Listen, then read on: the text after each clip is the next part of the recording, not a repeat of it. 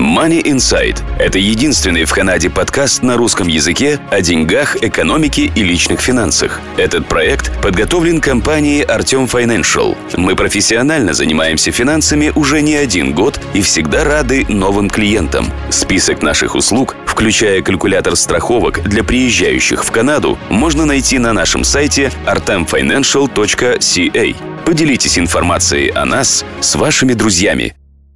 Добрый день, слушатели подкаста Money Insight, вашего подкаста о деньгах, экономике и личных финансах. В студии нахожусь я, Артем Бычков. Сегодня у нас будет очень интересная запись на тему альтернативных инвестиций, и мы продолжим говорить на тему э, Farmland. Мы делали запись с Артемом Миленчуком, э, 113-й подкаст. Соответственно, сегодня мы будем продолжать говорить на, на тему Farmland, но это как бы я буду записывать вопросы. Я вам очень советую посмотреть наше первое Э, интервью, которое мы делали три года назад, в августе 2020 года, в самый разгар э, пандемии. И, соответственно, сегодня я бы хотел обсудить, какие э, новые вещи произошли в компании, какие новые вещи произошли в индустрии.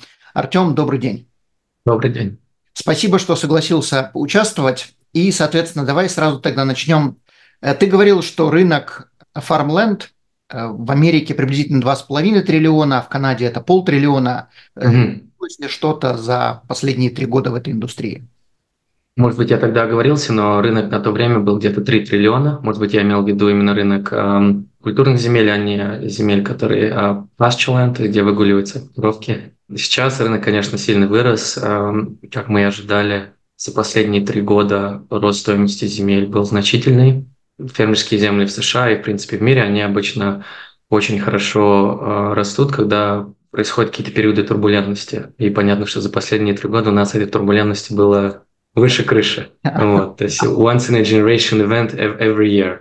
Да. То есть инфляция высокая, и потом высокие interest rates, и пандемия, понятное дело, и trade wars. Какие-то из этих факторов задели и фермерские хозяйства, но в целом рынок вырос. Сейчас я бы оценил его больше в 3.3 триллиона долларов э, в США. Окей. Okay. В прошлой нашей записи ты сказал, что только 2% профессиональных инвесторов а, владеют а, Farmland. Что изменилось? Это, я думаю, что процент этот вырос, но опять же сложно сказать, если рынок остается неэффективным, то является всегда очень хорошим признаком для инвестора, потому что в эффективных рынках деньги не делаешь. А рынок продолжает оставаться неэффективным, но, конечно, количество и фондов, и игроков, и инвестиционных возможностей сильно выросла. То есть как и традиционные фонды увеличили свои активы под управлением, так и более инновационные платформы, как мы, увеличили свои активы под управлением. Поэтому в целом этот процент он увеличился. Не знаю, если он от двух до трех поднялся. Потому ну, что рынок, видишь, он, интерес, же... видишь интерес многих э, больших... О, интерес очень сильный как от э, существующих игроков, так и от новых игроков. И что интересно, сами фермеры, они стали лучше понимать в буквальном и переносном смысле, на каком горшке золота они сидят. И иногда они такие говорят, о, мы про это не думали таким образом, но теперь у нас есть больше способов вытащить деньги из земли, не продавая ее. Или мы стали лучше понимать долгосрочный э, как бы тезис вокруг э, земли, и поэтому э, иногда это, конечно, становится нам сложнее, потому что мы не можем инвестировать в землю или купить землю по хорошей цене для наших инвесторов, потому что double-edged sword работа, которую мы проделали по пиару, по uh, education инвесторов, она дала плоды, и uh, люди стали лучше понимать uh, ценность фермерских земель. Понятно. На вашем сайте я увидел такую надпись, я бы хотел, чтобы ты ее прокомментировал. Я не знаю, что она означает. Farm to mm-hmm. is a proud member of the Franklin, Franklin Templeton FinTech Incubator. Mm-hmm. Да, есть такой э, довольно большая инвестиционная компания Franklin Templeton, а, семейная компания в бизнесе уже много десятков лет. А, недавно они купили компанию Led Mason и сейчас является одной из крупнейших компаний в мире. А, то есть другие игроки, как BlackRock, как Fidelity, то есть Franklin, он за ними стремится. Они предоставляют полный, полную линейку услуг в сфере инвестиционной деятельности. И мы являемся частью их инкубатора, то есть это часть компании, которая инвестирует в а, более молодые, более амбициозные, скажем так, компании, как мы. Mm-hmm. Вот. То есть это представляет нам очень много классного доступа к их, всей их а, network, к экспертам, позволяет нам лучше понять, а, как ковать наши инвестиционные продукты для более широкого круга инвесторов, и в будущем мы надеемся продолжить с ними плодотворное сотрудничество. Окей. Okay. В прошлом видео в прошлом подкасте ты говорил, что на тот момент у вас нет вторичного рынка, то есть если я купил долю в какой-то ферме, то чтобы продать, мне надо было найти какого-нибудь знакомого, соседа. Появилась ли у вас сейчас эта возможность? К сожалению, еще не появилась по паре причин. Первое – это то, что э, это очень дорого делать.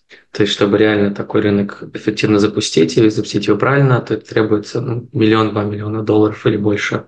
Второй момент то, что на самом деле мы не видим какой-то гигантский спрос, как со стороны новых покупателей, так и со стороны э, текущих акционеров. То есть спрос какой-то есть, но э, мне кажется, мы довольно неплохую работу проделали для того, чтобы объяснить долгосрочность этой инвестиции. А, то есть все наши сделки, почти все, они на 10 лет задизайнены, и нет реальной возможности продать. И это потому, что рынок инвестиций фермы, он, он волатильный. И у тебя будут какие-то э, года, когда все тяжело, какие-то года, когда все супер. Вот, и только прожив весь этот цикл десятилетний, собственно, ты можешь получить полный, полную пользу от, полный бенефит от инвестиций в фермерские земли. Вот, поэтому это то, что мы по-прежнему хотим сделать. Но, как говорится, don't wanna boil the ocean. И хотим фокусироваться на нашей основной компетенции. Это поиск, инвестиции, менеджмент хороших фермерских земель. Окей, okay. хорошо. Э, поскольку мы нашу предыдущую запись делали во время ковида, э, были очень низкие процентные ставки, были очень, э, можно сказать, была низкая инфляция, хотя она никогда не низкая, но тем не менее она была значительно ниже, чем сейчас.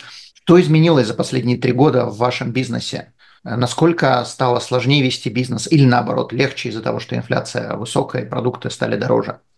Да, а, ну, конечно же, нет прямого ответа, а, в том смысле, что где-то сложнее, где-то легче стало. То есть в целом исторически фермерские земли, они очень хорошо себя ведут в периоды инфляции. Uh-huh. По как бы абсолютно логическим причинам, когда денег больше, земли остается столько же, поэтому чисто механически стоимость земли вырастает, плюс инфляция, она в том числе выражается в продуктах, которые мы едим, и поэтому понятно, что это полезно для фермы. Но почему, опять же, мы возвращаемся к этому моменту десятилетнего горизонта планирования и инвестиций? Также была очень сильная инфляция во всех э, э, издержках, то есть это топливо, это дерево, э, рабочие. это рабочие руки, да, все в подряд. И идея в том, что сначала инфляция это затронула, и потом уже в будущем, более долгосрочно, это как бы передастся в увеличение стоимости наших продуктов. Но а, в отдельных категориях, как, например, миндаль, там были очень уникальные факторы, где а, забастовки были в портах Калифорнии, были торговые войны с Китаем, и поэтому цены упали. И плюс был очень хороший урожай как раз в 2020 году в пандемии. Поэтому мы сейчас прорабатываем вот этот а, Э, переизбыток миндалей, что, опять же, абсолютно нормальная ситуация, потому что в, когда инвестируешь в фермы, там всегда циклы идут. Но в целом все, мы считаем, будет все равно идти как бы вверх. А, поэтому там было сложнее. А какие-то другие земли, например, а, фермы по производству кукурузы, соевых бобов, они довольно неплохо подросли, гораздо лучше, чем мы ожидали, и э, там э, ситуация лучше. Но в целом наш портфель он довольно хорошо сейчас выглядит. То есть там большинство ферм, они выплачивают дивиденды, они увеличивают стоимости. То есть мы как бы позитивно смотрим на общую картину. А есть ли какие-то изменения в сборе урожая, связанные с инфляцией, например, там из-за того, что работникам надо больше платить, мы теперь собираем меньше mm-hmm. урожая или наоборот больше урожая? Нет, таких изменений у нас не было. Окей, хорошо. Насколько налоги и вообще мракобесие правительства или штатов влияют на выбор ваших инвестиций. Например, в Калифорнии высокие налоги, вы, соответственно, может быть, в Калифорнии из-за этого будете меньше ферм покупать. В Калифорнии действительно выше налоги, чем в многих других штатах, но Калифорния является шестым в мире производителем еды. А я говорю, когда шестым в мире в плане стран. То есть, если бы Калифорния была страной, она бы была шестой в мире. То есть, ВВП только агрикультурной Калифорнии, он почти 50 миллиардов. Поэтому, как вы понимаете, а, мы можем Калифорнию там не любить, ругать, но без нее а, невозможно инвестировать в фермы. А, но Артем, ты абсолютно прав. То есть есть категория людей, которые не любят инвестировать в Калифорнию по политическим причинам, какие-то по налоговым причинам. Но в целом я считаю, что это все, оно как бы works out in the end, и люди смотрят реально на целевую чистую доходность, которую они могут получить. Uh-huh. С налогами, без налогов. Вот. Поэтому не могу сказать, что это прям сильно влияет или не влияет. И опять же, наша платформа, она ориентирована на инвесторов, в том числе из Канады и в США, а у которых есть различные как эм, юридические, скажем так, сетапс, да, кто-то через трасты инвестирует, кто-то инвестирует через компании, а кто-то индивидуально. Э, поэтому нет, нет прям такой проблем, проблемы, что налоги, они сильно влияют. Есть позитивные фермы, особенно в США, ну, для канадцев. Там есть эм, э, когда потери за счет того, что ты там, сажаешь новые деревни, деревья или прочее, то эти потери можно списать в счет других налогов. То есть, опять же, как говорится, not tax advice, э, но там есть довольно серьезный дополнительный налоговый как бы benefit. Поблажки, понятно. Да, да. И еще последний момент тоже вот насчет налогов. Не знаю, если такой же есть в Канаде, но в США э, есть такое понятие 1031 exchange. То есть если я продаю недвижимость свою, то я могу купить а, новую недвижимость, не платя налоги на продажу предыдущей недвижимости. То есть это позволяет избежать capital gain taxes, что очень-очень полезно, потому что если ты там продал дом, хочешь купить дом, или продал инвестицию, хочешь купить инвестицию. Вот. И мы это очень хорошо делаем, очень четко. И поэтому у нас э, довольно высокий спрос вот этого 1031 exchange. Насколько я понимаю, это связано именно с целой э, фермой. То есть ты не можешь купить, если ты являешься... Да. Ну, и, ну, бывает по-разному. А, то есть я не хочу сейчас углубляться. На самом деле там а, есть в том числе структуры, где можно часть фермы купить. Окей. Okay. Насколько в связи а, с инфляцией выросли ваши затраты, как, например, страховки? А, выросли. На самом деле сильно выросла именно медицинская страховка для нашей основной компании, то есть Form Together Inc., uh-huh. вот, где а, действительно очень, очень серьезный рост на 20-30%, а, что, конечно, для нашей молодой компании оно влияет. Okay. В целом, да, то есть инфляция сейчас а, в издержке была сильная, мы видим, как это теперь отражается в инфляции, а, к сожалению, для потребителя в стоимости еды. А, но, в общем, мы ожидаем позитивный эффект долгосрочный для наших инвесторов от инфляции. Нет, ну, понятно. кушать, как мы говорили, кушать хочется всегда. Без этого да. Соответственно, если еда дорожает, мы будем платить просто больше за еду. Будем делать что-то меньше, но кушать все равно будем. Окей, хорошо. Ох, если бы во времена пещерных людей было развито страхование жизни и здоровья. Сколько радости это принесло семьям. Они бы смогли лучше питаться. Им пришлось бы научиться писать и читать. Мы бы узнали их отношение к окружающей среде. Если бы они знали, как работает страхование жизни, то им бы больше не пришлось бегать от тигров. Мы специализируемся на страховании как канадских жителей, так и туристов, приезжающих в Канаду. Информация на сайте artemfinancial.ca.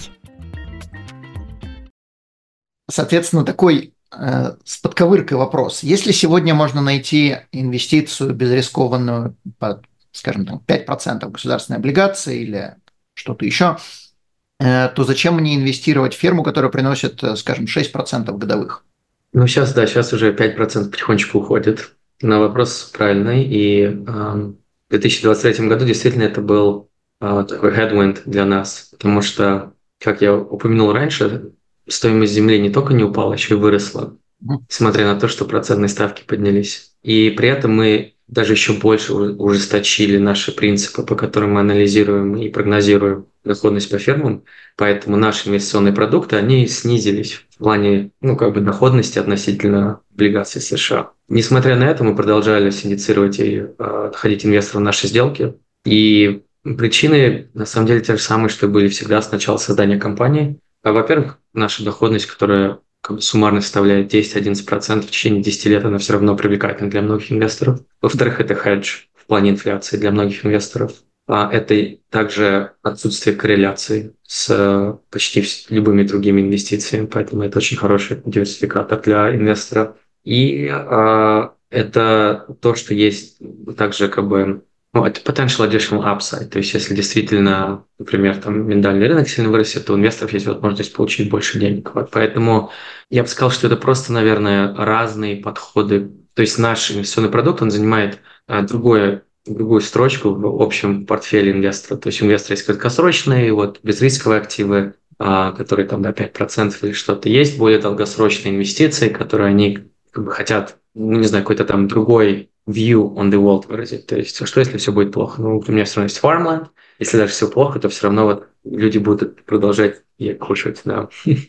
Окей. Okay.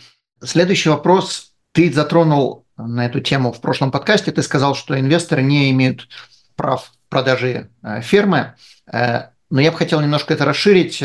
Китайцы покупают все, все что плохо лежит, Билл Гейтс скупает землю э, направо-налево, соответственно, может ли, может ли быть такая ситуация, что, предположим, там 55% э, китайцев придут и купят э, часть этой фермы, 45% будут там американцы или канадцы, могут ли эти 55% или больше сказать, а давайте-ка мы все выкупим и выкупить у вас всю ферму?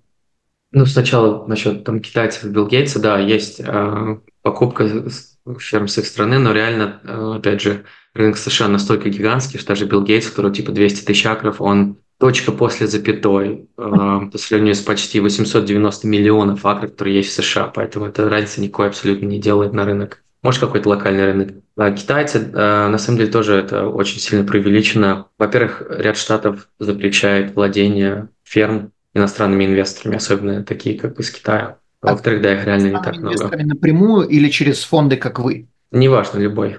Окей. Да. Но такое может быть, действительно, да, Артем, что если кто-то придет и захочет наверное, купить ферму за гораздо большую цену, чем мы считаем эта ферма стоит, то тогда мы продадим, да. И такое, такое бывает. Иногда это бывает, э, когда очень хорошая вода, потому что мы действительно много времени проводим, анализируя воду в фермах. Или когда это рядом с э, городом, может быть, хотят построить э, windmills или solar plants, тогда действительно ферма может очень сильно подняться. Ну, то есть теоретически вы просто выдаете этим оставшимся 45% акционеров большую Не, не, мы, мы, всю, мы всю ферму просто продадим, вот, и всем деньги раздадим. Ну, то есть раздадите деньги оставшим, ну, то есть как бы всем раздадите деньги, то есть просто больше... Да, да, да, кроме, да, да, да. Люди получат просто большую стоимость. Окей, хорошо. Что на данный момент происходит с конкурентами? Насколько этот рынок вырос? Ты говорил, что есть только два mm real estate investment траста. Стало ли их больше? Стало ли больше компаний, как твоя, на рынке? А, трастов больше не стало, но эти трасты выросли. А конкуренты а, тоже растут, то как бы и хорошо, и плохо. Понятно, хорошо, что рынок растет, плохо. Мы сами довольно конкурентные, поэтому мы всегда любим выигрывать. Но в целом это означает, что рынок растет. И также появились новые модели, которые позволяют инвесторам получить доступ к другим сегментам рынка, в которых мы не играем или доступ за счет, э, скажем так, других инструментов. То есть у нас всегда есть полное владение фермой, полное владение вот этой title, как называется, доль э, сметы, я даже забыл слово, да. Но также есть какие-то другие. Но в целом, э, я бы сказал, по-прежнему только несколько игроков, которые вот динамично, амбициозно, как мы, играют на этом рынке. Мне кажется, это потому, что мы уже в каком-то смысле закрепили свое, свою позицию, мы создали track record, поэтому людям ну, новым игрокам им сложнее зайти на этот рынок. Окей. Okay. Еще пару вопросов. Война за углекислый газ.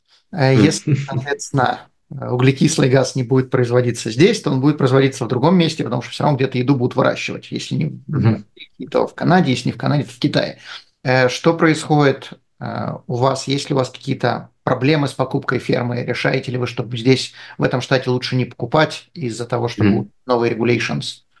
Нет, вообще нет, а, ни разу. А, и даже наоборот, я сказал бы, что долгосрочно наши фермы также могут быть отличным способом этот углекислый газ обратно загнать в деревья или в землю. Uh-huh. Вот. Рынок пока еще недостаточно развит, но с точки зрения как бы, биологии и физики, то есть все предпосылки есть.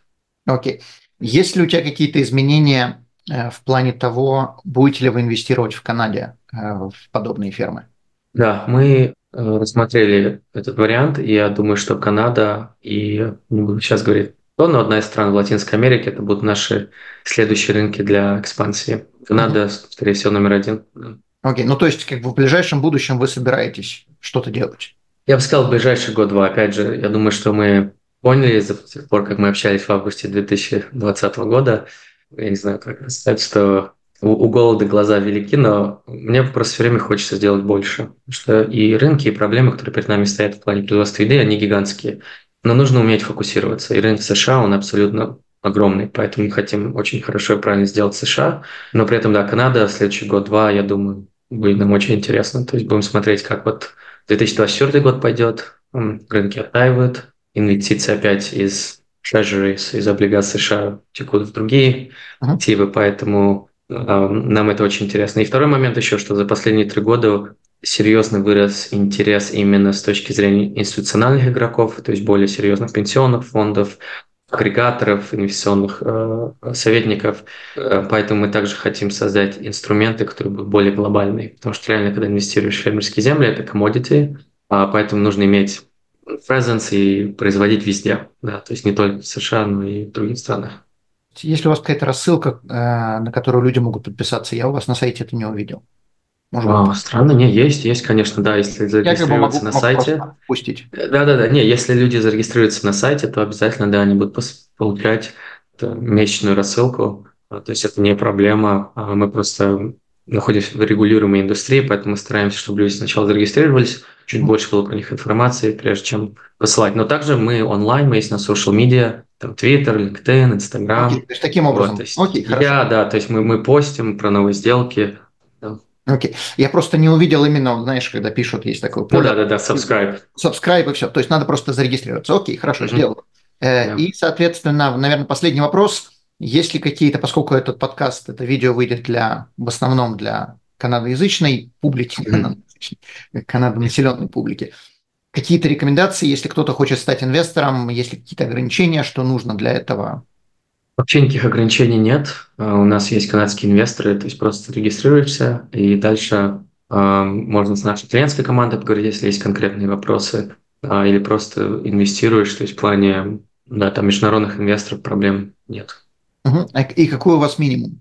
Для, 15 тысяч. для канадских 15 тысяч, окей. Хорошо, я видел, что у вас есть 4, да. 4 типа Product Matrix, э, и видел, что там, да, 15 тысяч, но там было написано аккредитованные инвесторы, и вопрос, любой ли может э, эти 15 тысяч вложить, или должен быть именно аккредитованный канадский инвестор? Да, да. Тут я сейчас не хотел бы э, слишком глубоко углубляться в это, чтобы, чтобы юристы меня потом не ругали. Жабры не да, Окей, хорошо. Да. То есть, если человек хочет проинвестировать, просто надо связаться с вами и уже решить этот вопрос в индивидуально. Да, да. Окей. Артем, огромное спасибо. И напоследок, что бы ты хотел порекомендовать, если мы что-то еще не обсудили, что бы ты еще хотел затронуть? Да, спасибо, Артем. Эм, мне классно было снова быть э, на твоей программе.